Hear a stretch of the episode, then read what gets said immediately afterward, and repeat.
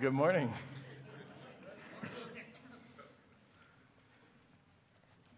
It is good to see all of you this morning and welcome. An exciting uh, passage, an exciting morning. Thank you to our music team for leading us in song and preparing our hearts for the passage that is before us. As Ben mentioned, we are entering into John chapter 17, which is quite an accomplishment in our church anytime we reach a new chapter. Uh, but that is exciting for a number of reasons. We come to we come to a, a, passage in Scripture that's really unique, and it has kind of captured the heart of the church since it was written, and that that is because it gives us this window into this conversation between our Savior and His heavenly Father. Uh, a, a prayer that gives us this conversation that we're allowed to listen in on and and it instructs us, it gives us insight into what the relationship between the Father and the Son looks like. And as we're going to see this morning, it is full of, of glory. And glory is one of those topics that comes up a lot in the church, and it's something that uh, it's a word we use all the time. It's sometimes hard, I think, to appreciate. Uh, we've I saw even this week an article that came out, I believe it was in World Magazine, called The Weight of Glory. And it was all about all these Olympic athletes that struggle after they win their medals with what do you do with all the prestige and the honor that comes from that, and how the, a lot of their, their lives are, are really, in some ways, more difficult because of the glory that they've achieved and trying to figure out how to, how to deal with all that. And so I want to begin, before we actually read our passage this morning in John 17 with just a short introduction on what is glory. What is glory? Uh, this will be familiar for many of you, but I think it's good to get a running start at this concept because it's going to be so dominant in our passage. As many of you know, the Old Testament, the Hebrew word for glory, kavod, it has the, the root meaning of something that's heavy, something that has substance and weight to it. It's a word that speaks of things so wonderful, it's like they have their own virtuous mass. Uh, sometimes we think of glory just like bright, shiny lights. And I like these lights. These are LED lights here that illuminate the stage, as long as I don't look right at them, in which case all I can see is spots. But they're bright, they're light, uh, but uh, they're very cool, and they're very light. Uh, they're, not, they're not very heavy. And in a world of LED lights, I think sometimes we, we associate brilliance and brightness with something that's very light, very ephemeral. Think of a star. Or think of a star. It's very bright, but it's also incredibly heavy. And that's what enables it to be so brilliant. Some of you can relate to this. Have you ever experienced something so good, so glorious, that it just felt heavy to have seen that thing, to have witnessed that thing, to have experienced that thing? Uh, we use words, if you uh, listen in our songs and our writing and our in our culture words like something that's hauntingly beautiful, devastatingly good, overwhelming, enthralling, captivating, even crushing. There's this vocabulary that we've developed to describe these things that are just so powerfully good that you just feel like you can't even bear up underneath them. And that's that's the essence of this word that's behind the concept of glory. So how do we understand what that means then when we're talking specifically about God? Well, I think it's helpful to understand glory in a couple different ways. To understand what makes God glorious, and then to understand how that glory is manifested. How do we see or experience the glory of God? The, the essence of God's glory, what makes him glorious, is the weightiness of the goodness of each of his attributes. That's what makes God a glorious being, is that every single one of his attributes is as good and as full and as perfect as it can possibly be to a point that it is weighty. God is loving, but not just loving. He is so loving, right? He is good. He is faithful, but not just good and faithful. He is so good and so faithful, perfectly good, perfectly faithful. Every one of his attributes is that attribute to its fullest, to its best. And this is true of no other being in the universe. No other being in the universe can claim to have the perfections of his attributes, only our God. It's also the case that no other being in the universe even possesses these attributes in part without having received them from God. And so God only is glorious in and of himself. That's it. There is no other being in the universe glorious in and of himself. He's the fountainhead, he's the true source, he's the rightful owner of all glory. So then, how is that glory of God seen? How is it experienced and known by his creatures? Well, I think in two primary ways that we see throughout Scripture. One is the demonstration of his attributes, and the second is the majesty of his presence. God shows us the depth and weightiness of his goodness by acting towards us in ways consistent with the perfections of his attributes. And when he manifests his presence, he often does so surrounding himself with brilliance and splendor, with majesty that makes us in awe. And we get a great peek into that in this familiar passage in Exodus 33. If you want to flip back there, I believe it'll also be up on the screen for you. This familiar passage, if you recall, when Moses was going through a time where he was uncertain if God was going to continue to journey with them through the wilderness, and he calls out to God and says in Exodus 33:18, "I pray you, show me your glory." You are the glorious God of Israel. You just revealed yourself with your personal covenantal name, Yahweh. I want to see your glory to know that you are with us. And God said to him, verse 19, I myself will make all my goodness pass before you, and will proclaim the name of Yahweh before you. And I will be gracious to whom I will be gracious, and will show compassion on whom I will show compassion. But he said, You cannot see my face, for no man can see me and live. Then Yahweh said, Behold, there is a place by me, and you shall stand there on the rock, and it will come about while my glory is passing by that I will put you in the cleft of the rock and cover you with my hand until I have passed by. Then I will take my hand away, and you shall see my back but my face shall not be seen. And so, down in chapter 34, verse 6, the Lord does in fact pass by in front of him, and Yahweh, God, proclaims, Yahweh, the Yahweh God, compassionate and gracious, slow to anger, and abounding in loving kindness and truth, who keeps loving kindness for thousands, who forgives iniquity, transgressions, and sin. Yet he will by no means leave the guilty unpunished visiting the iniquity of fathers on the children and on the grandchildren to the third and fourth generations. Moses then comes down after having experienced this vision of God's glory and its manifestation of majesty, of hearing about God's glory and God's description of his own attributes. And in verse 29 of chapter 34, it came about when Moses was coming down from Mount Sinai, and the two tablets of the testimony were in Moses' hand as he was coming down from the mountain, that Moses did not know that the skin of his face shone because of his speaking with him. So when Aaron and all the sons of Israel saw Moses, behold, the skin of his face shone, and they were afraid to come near. So do you see how all of this fits together? Moses wants to see the glory of God, and God manifests that glory by revealing how his attributes relate to his creation.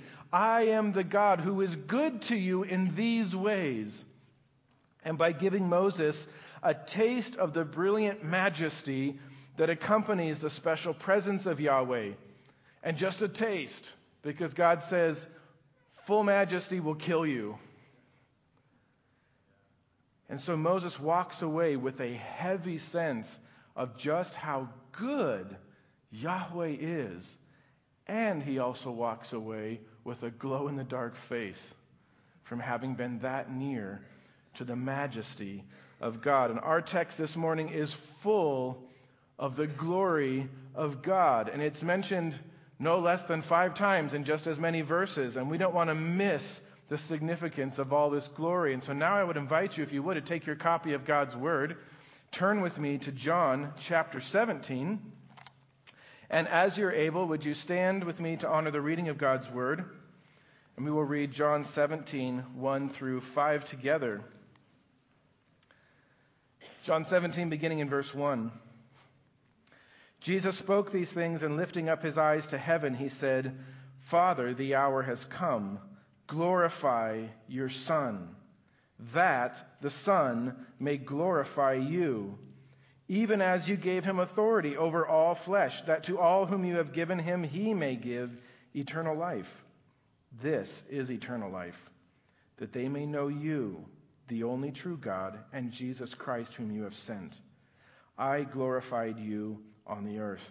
Having accomplished the work which you have given me to do, now, Father, glorify me together with yourself with the glory which I had with you before the world was.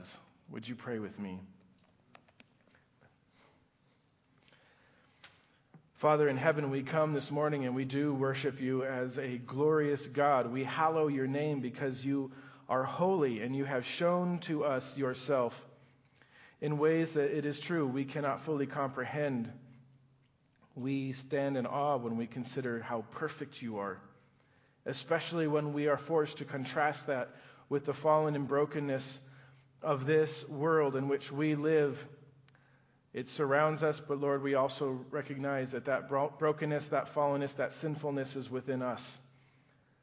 And so it feels incredibly audacious that we would come to speak to the Holy One, to the glorious One, and yet we know we can do so boldly because of the accomplished work of Jesus Christ, because of the glory that He has allowed to become manifest in his crucifixion, in his death, in his resurrection, in his ascension, and in the work he even now engages with on our behalf this very day.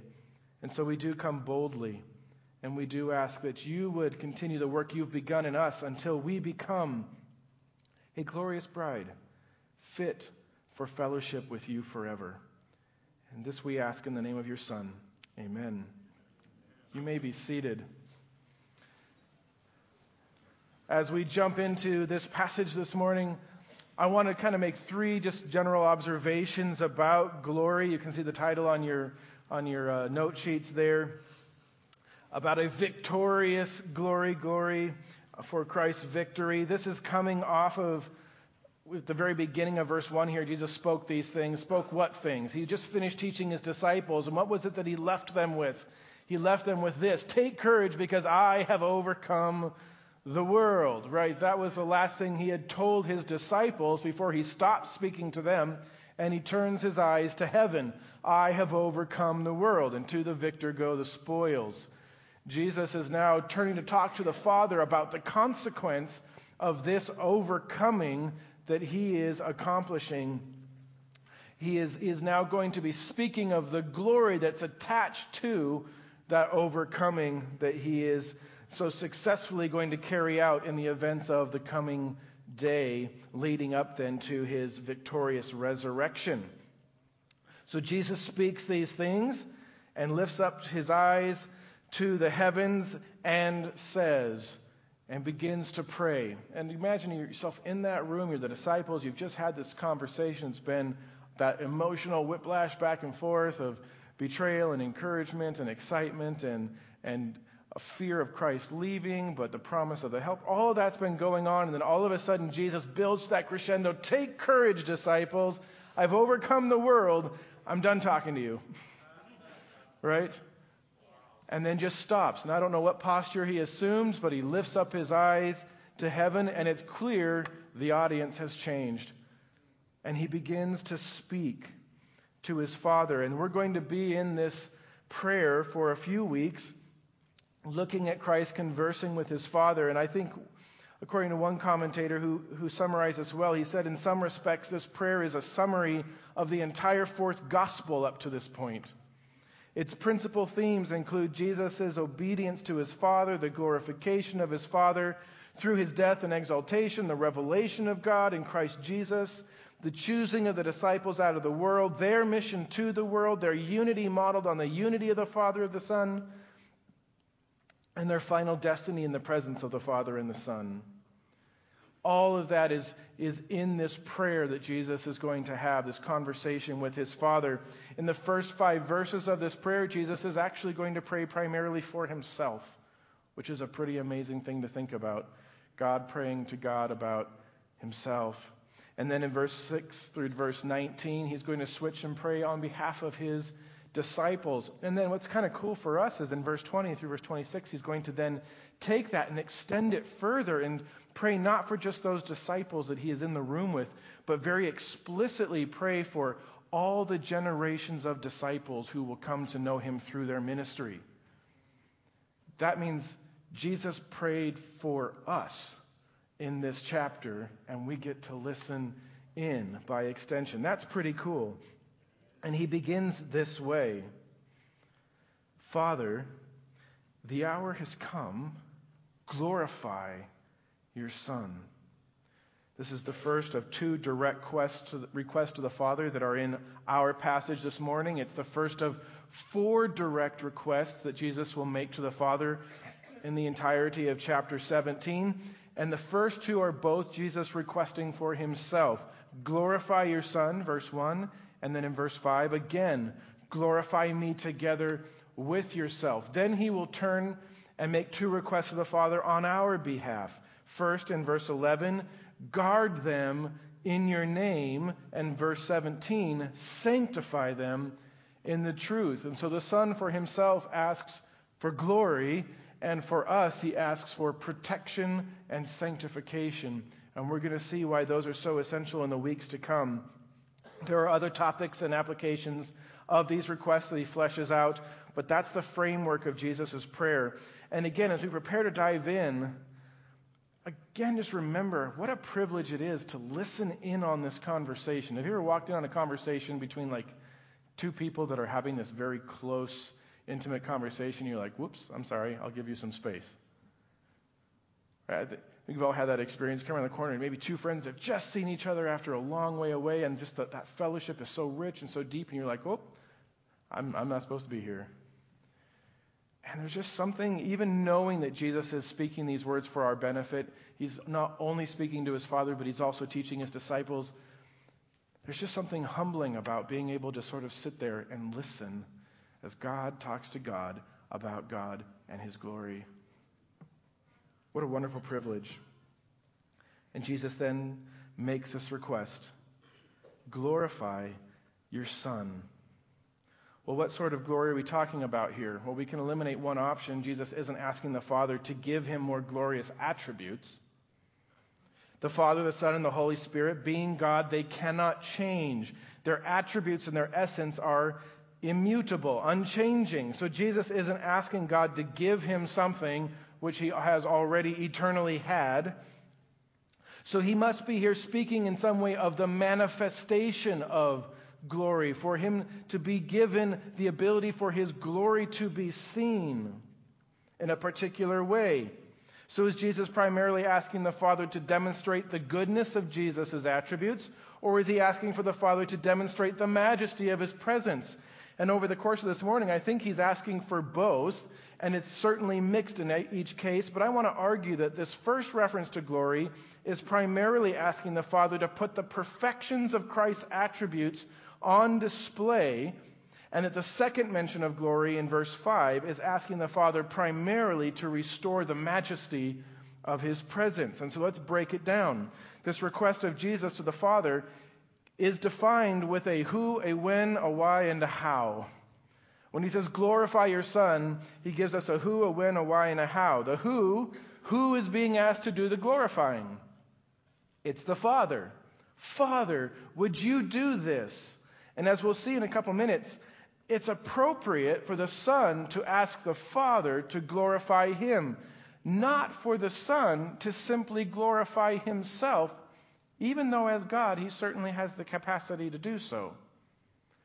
But he is coming and saying, It is right for me to ask you, Father, glorify me. That's who is supposed to do the glorifying. When? When is this supposed to happen? Notice that the prayer of Jesus here is conditioned on the fact that, as he tells his Father, the hour has come. The hour has come. Remember back when Jesus arrived at Jerusalem for this final time? And he had come in through the triumphal entry, and then as he was sort of in the temple area teaching, a group of Gentiles came and said, Hey, we want to speak to Jesus. And it was to them for the first time that he switched from saying, The hour is coming, the hour is coming, the hour is coming. And he turns and says, The hour has come. And he's been using that language ever since. The hour has come. It's, it's time for all this to take place. The hour for what? Well, the hour for his suffering and for his death. The time for him to be the substitutionary sacrifice for sin is at hand. It is the excellencies of God's attributes that make him glorious. And that means then God's glory is seen most when all of his attributes come together and are seen in combination. If you want to talk about theological intersectionality, there you go. The glory of God is seen most when all of his attributes and all of their perfections come together at the same time. And it is interesting that that is most the case when God is demonstrating grace. That is most the case when God is demonstrating grace. And if you'll recall, it's interesting that even when God caused his glory to pass in front of Moses, he didn't say, I am Yahweh, the God of justice and holiness who rattles mountains. Right? He said, I am gracious and compassionate and show loving kindness. That is where the glory of God is most seen. God's attributes have never and will never be on display as fully to the created world as they were at Calvary. And Jesus is calling upon the Father to complete this perfect manifestation of the goodness of his divine attributes, to put on display all that makes him worthy of worship. That's the when. So, why and how? Well, look with me at the end of verse 1 and now into verse 2. That the Son may glorify you even as you gave him authority over all flesh, that to all whom you have given him he may give eternal life. And so Jesus says the purpose or the why of the Son being glorified by the Father is so that the Father would be glorified by the Son. It's a connected loop. We've spoken of this before. The Son cannot be glorified apart from the work of the Father. The Father will be glorified in the glorification of the Son. They are connected together. And notice, neither half is selfish. Neither half is selfish. The Father is motivated by love to put on display the goodness of His Son and to glorify His Son. The Son is motivated by love to use that glory as an opportunity to point back to the goodness of the Father. And so they are both able in giving to receive glory. That's a pretty profound concept that we'll talk about in a minute. I think has significant implications for our lives. So, how then does that work? How does this glorying take place?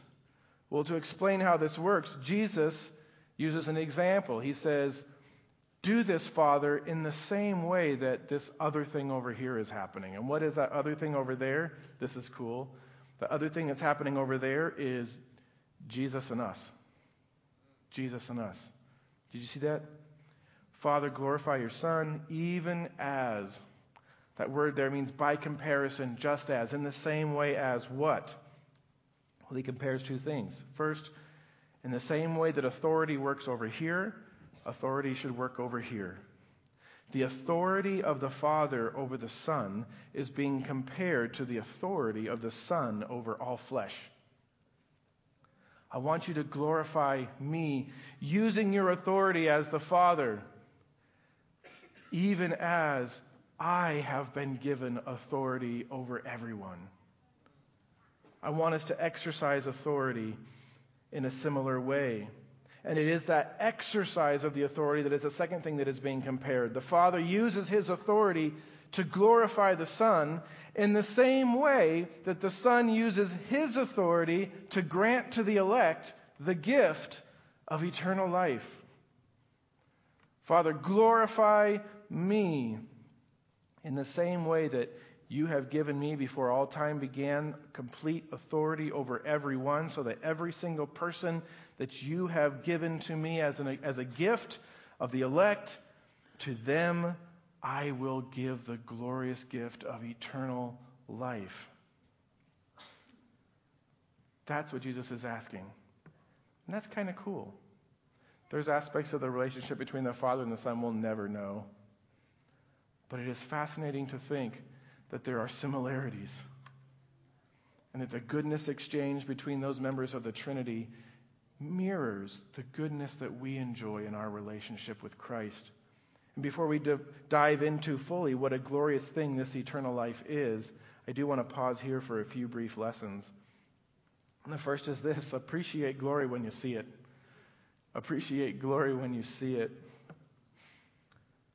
We as Christians, in our love for God, in our love for who He is, should have finely tuned senses to detect whenever the goodness of His attributes is being expressed. We train those senses at the cross. We ought to think and meditate often on the work of Jesus Christ because there is where we see all of God's attributes on display in such a unique way. What does justice look like? What does wrath look like? What does compassion look like? What is mercy, faithfulness? What are all of these attributes about? We see them most fully at the cross. That's where we train ourselves to identify and to appreciate the glory of God's character on display. We also need to appreciate the glory of God in the ongoing work of Jesus in this world.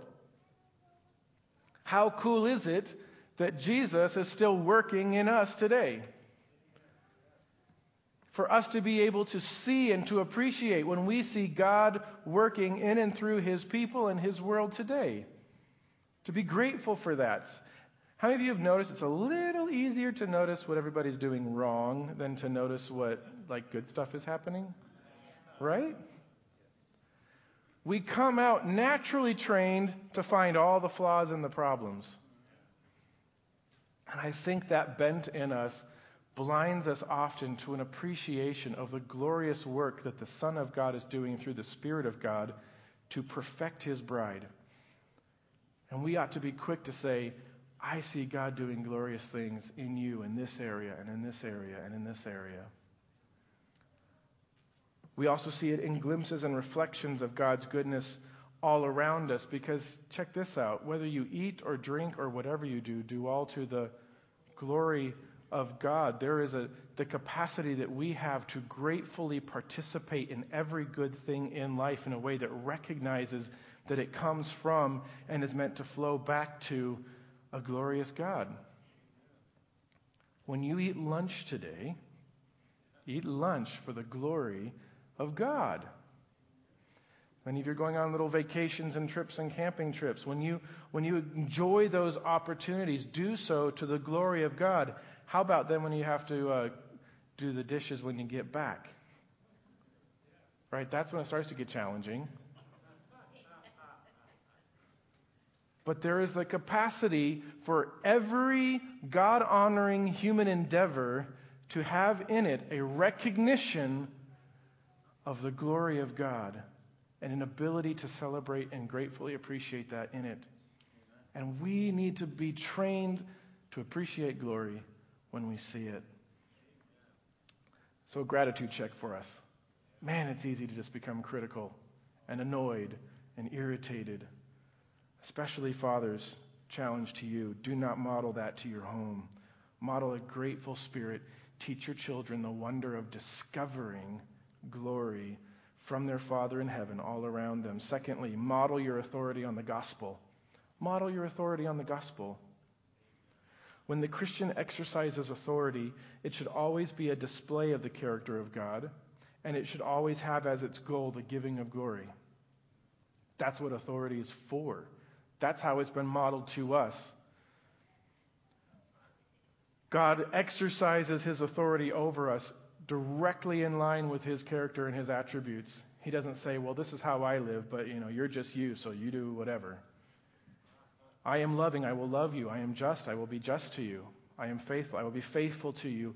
The way that he exercises his authority is always an expression of his divine attributes. The way that we ought to exercise authority in whatever capacity God has given us that authority, ought to be guarded, bounded, kept by an obedience to imitating the character of God.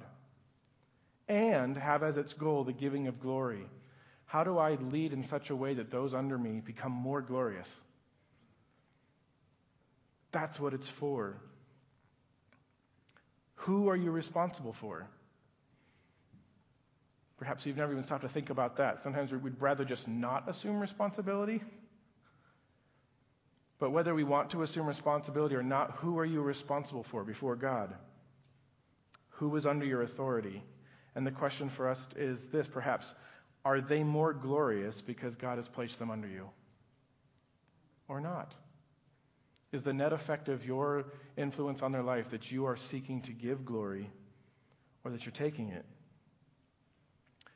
Third, adjust your self esteem. Adjust your self esteem. The Old Testament word for glory, kavod, means weightiness. The New Testament word for glory has more to do with how we think about ourselves, how something is esteemed to be, estimated to be. In our culture, it kind of clicked with me this week that the whole self esteem movement is really about glory. A whole movement to try to get us to recognize how glorious we are and to be content with our own glory. Anybody notice that's rough? I'm very disappointing to how glorious I'd like to think I am. This whole thing isn't primarily about us. It's about God loving Himself and glorifying Himself in such a way that we get caught up in it. That's what's going on. Is there something in our life that's clogging up the glory flow and causing it to pool in front of us instead of being directed back to Christ and back to the Father? Have we esteemed Him glorious? And even though, in a way that is amazing, it is true, God is making us to be glorious, He's making us to be glorious not because we're glorious, but because we're not. Adjust your self esteem. And lastly, pray like Jesus. It seems obvious, but it's worth pausing at least to mention Jesus knew the plan, he knew the Father, he knew the elect, he knew all of it, but here he is praying and asking and reminding, even teaching. If Jesus thought it good to spend so much time talking with his Father, not just on this night, but as a characteristic of his entire life and ministry, Shouldn't we consider it even more so? Well, God already knows He's going to do what He's going to do, so all I got to do is just sit and wait to see what He's going to do to me. Right? That's a bad attitude.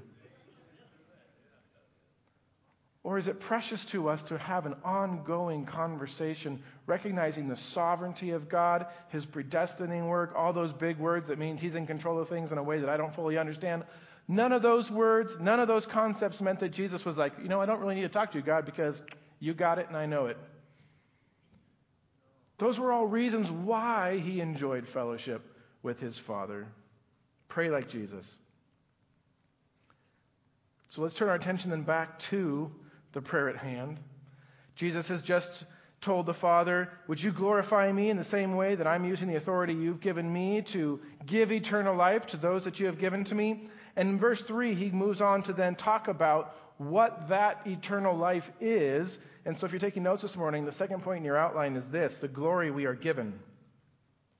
The glory we are given. So glory is meant to be given. Ah, I forgot to give you your first blank. Apologies.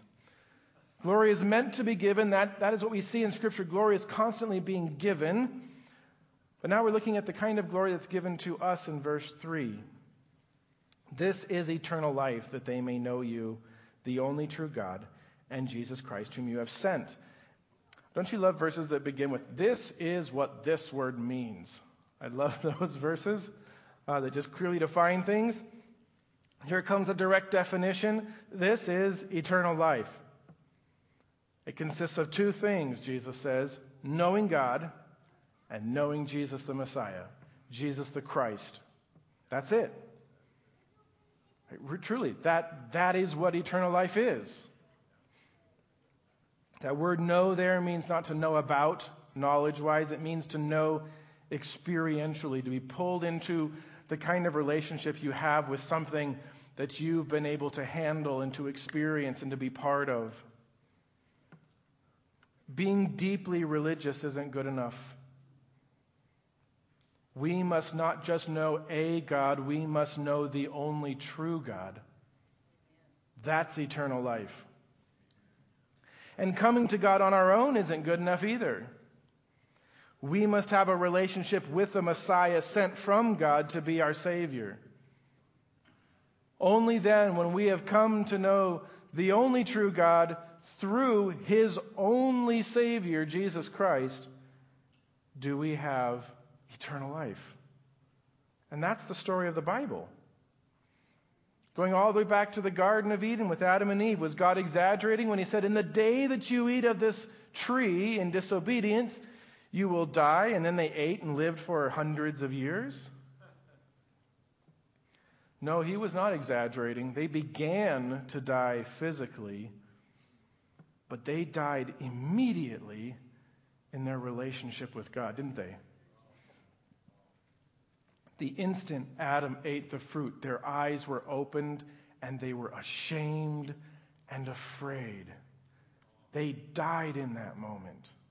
They hid themselves from each other and they hid themselves from God. That's what death is.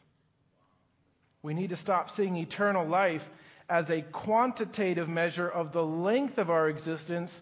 Instead, we need to see it as a qualitative measure of the closeness of our relationship to God. Because here's the truth none of you are ever going to stop existing no matter what you do. That part's already done. You're all Im- already immortal in that way. No human being will ever stop existing. The question is will you exist forever in a personal relationship with Yahweh or not? That's the difference between life and death.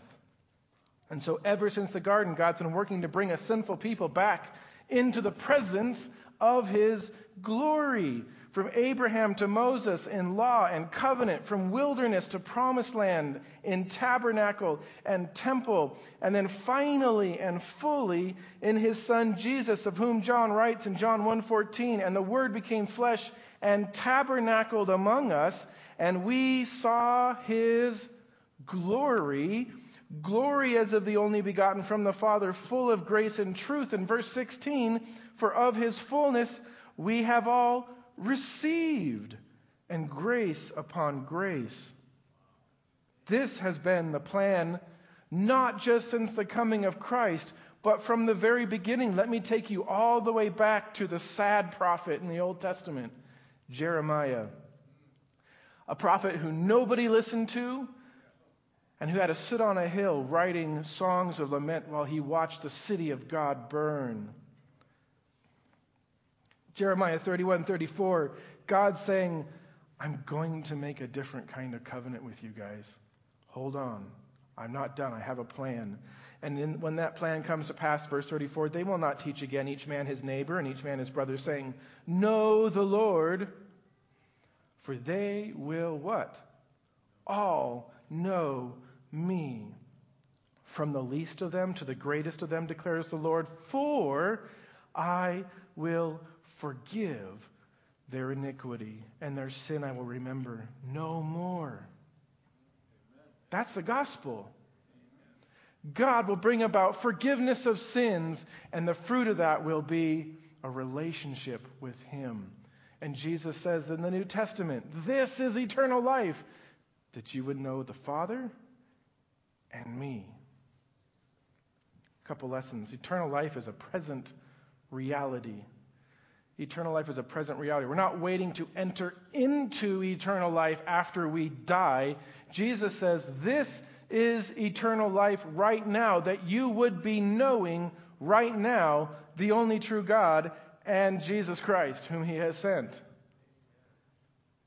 Everybody in this room, everybody on this planet has this invitation today. Welcome to eternal life if you will believe in the Father and the Son. You can now, today, begin to enjoy that personal relationship. And yes, it's a relationship that blooms because we've got this whole flesh thing, this sin nature thing, and that's being pared away by the power of the Spirit through sanctification. All of that's true, but here's the fact. When you were dead was when you had no relationship with Jesus Christ. And because of that, no relationship to the Father. And the instant by faith in the work of Jesus Christ, you came to know Him, You became alive with eternal life. And we need to live like we're alive now rather than that we're just waiting to die. Eternal life is a present reality. Secondly, focus on unity then, not preservation. Our unity with God, our unity with one another. And in case you were wondering if this eternal life really is glory, look with me later in the prayer, John 17, 22 to 24. The glory which you have given me, I have given them, that they may be one just as we are one. I and them and you and me, that they may be perfected in unity, so that the world may know that you sent me and loved them even as you loved me. Father, I desire that they also, whom you have given me, be with me where I am, so that they may see my glory which you have given me. For you loved me before the foundation of the world. That's eternal life. That's glory. And that will change how we live. Our world is built on self preservation. How do I live longer with more stuff? Right? So much of our world is built on that. How do I live longer with more stuff? That is not eternally living. That is trying to hang on to something Jesus says you can't hang on to, and in your effort to hang on to that, you will lose your life. In our marriages, in our parenting, in our relationships with our neighbors, especially here in the church? Do we enjoy living life to its fullest by trying to maximize relationships to their most Christ like picture possible? That's what life is all about.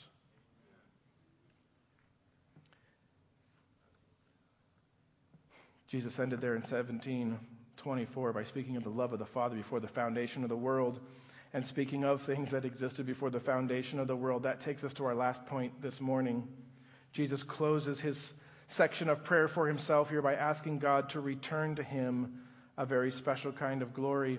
He just finished telling about the kind of glory that he gives to us. Now he wants to speak more of the glory that he himself will be receiving. Verse 4 I have glorified you on the earth, having accomplished the work which you have given me to do. In his perfect obedience, his perfect demonstration of the goodness of God, Jesus perfectly glorified the Father. That phrase there, having accomplished, foreshadows in many ways Christ's words on the cross when Christ will declare, It is finished, it is accomplished, it is filled up and made full. In verse 1, Jesus had asked to be glorified because the hour has come. But now it's as though he is looking past that.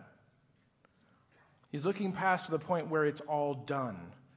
Not that it's about to take place, but having fully accomplished. When everything is fulfilled, when it's all done, Father, glorify me with yourself. Well, what kind of glory is he looking for here? Verse 5 Now, Father, glorify me together with yourself with the glory which I had with you before the world was.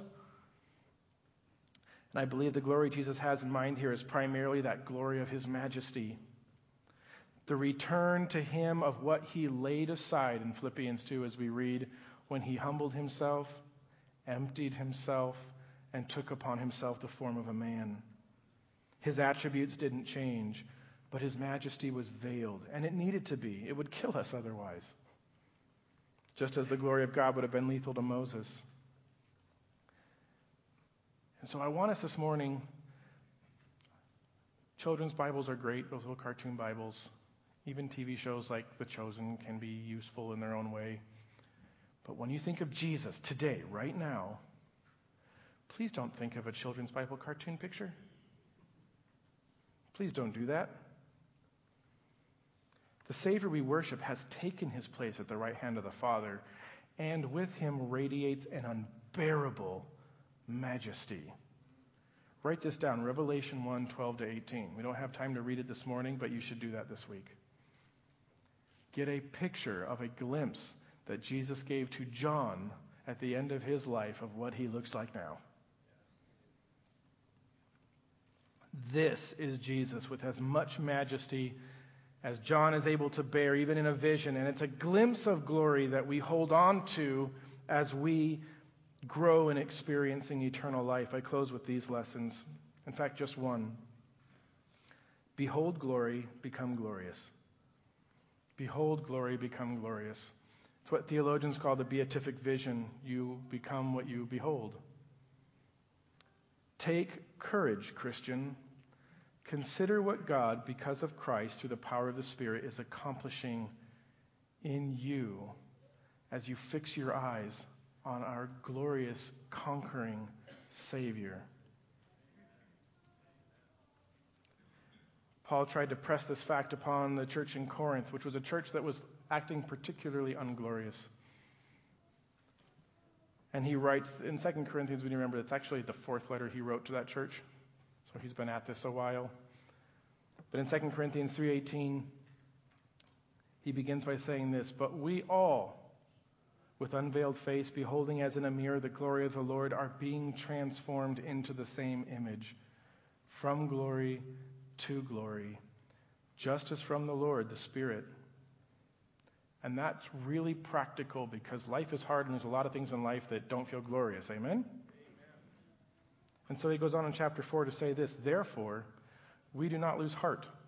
But though our outer man is decaying, yet our inner man is being renewed day by day. For momentary light affliction is producing for us an eternal what? Weight of glory far beyond all comparison, while we look not at the things which are seen, but at the things which are not seen. For the things which are seen are temporal, but the things which are not seen are eternal. If you can only see today all the busted stuff in your life, you're going to have a depressing day. But if we will remember that there is a glorious Father, and at his right hand sits a glorious Son, and they are engaged through a glorious Spirit in the work of making glorious fallen people like you and me, and that this whole world is on a collision course with a glorious future, even though you can't see any of that now, you can rejoice with joy inexpressible and full of glory. Christ did fulfill the work his Father gave him to do. The Father did glorify the Son, and that's why we who have believed that Jesus is the Savior sent from God and have trusted in his death on our behalf for the forgiveness of sins, we can look forward to the day when we, like Moses, can stand before God and we can say, Show me your glory. And on that day when we enter his presence, will he have to hide us behind the hollow of his hand? There is mystery here. But as John himself would write in 1 John 3 2, Beloved, now we are children of God. And it has not appeared as yet what we will be. But we know that when he appears, we will be like him because we will see him just as he is. There's a hope. To God be the glory in the church and in Christ Jesus to all generations forever and ever. Amen. Would you pray with me as the music team comes?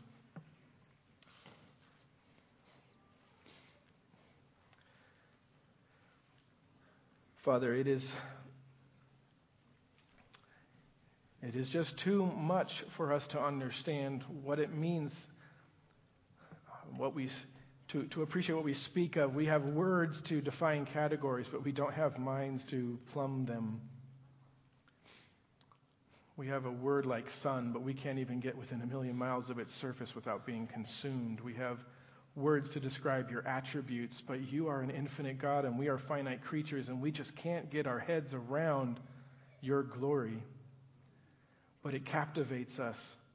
Like the sun, it warms us, it illumines the world, it captures our imaginations and our desires. It sparks poetry and song. And we pray that you would give us an, a consuming passion that in our lives and in all things you would be glorified and that your Son would be glorified, that we would not miss or steal any of the manifestations of your goodness.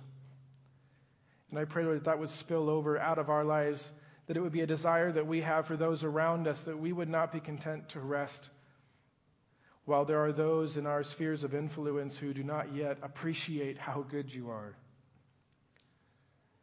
And we do wait, Lord, for the day when you will glorify us, even as you have glorified your Son, and yet we are so painfully aware that you glorified Jesus because he deserved it, and you will glorify us even though we don't.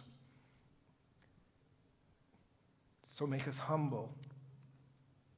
May we be not a haughty people, but may our glory always be in the Redeemer who saved us. This we pray in his name.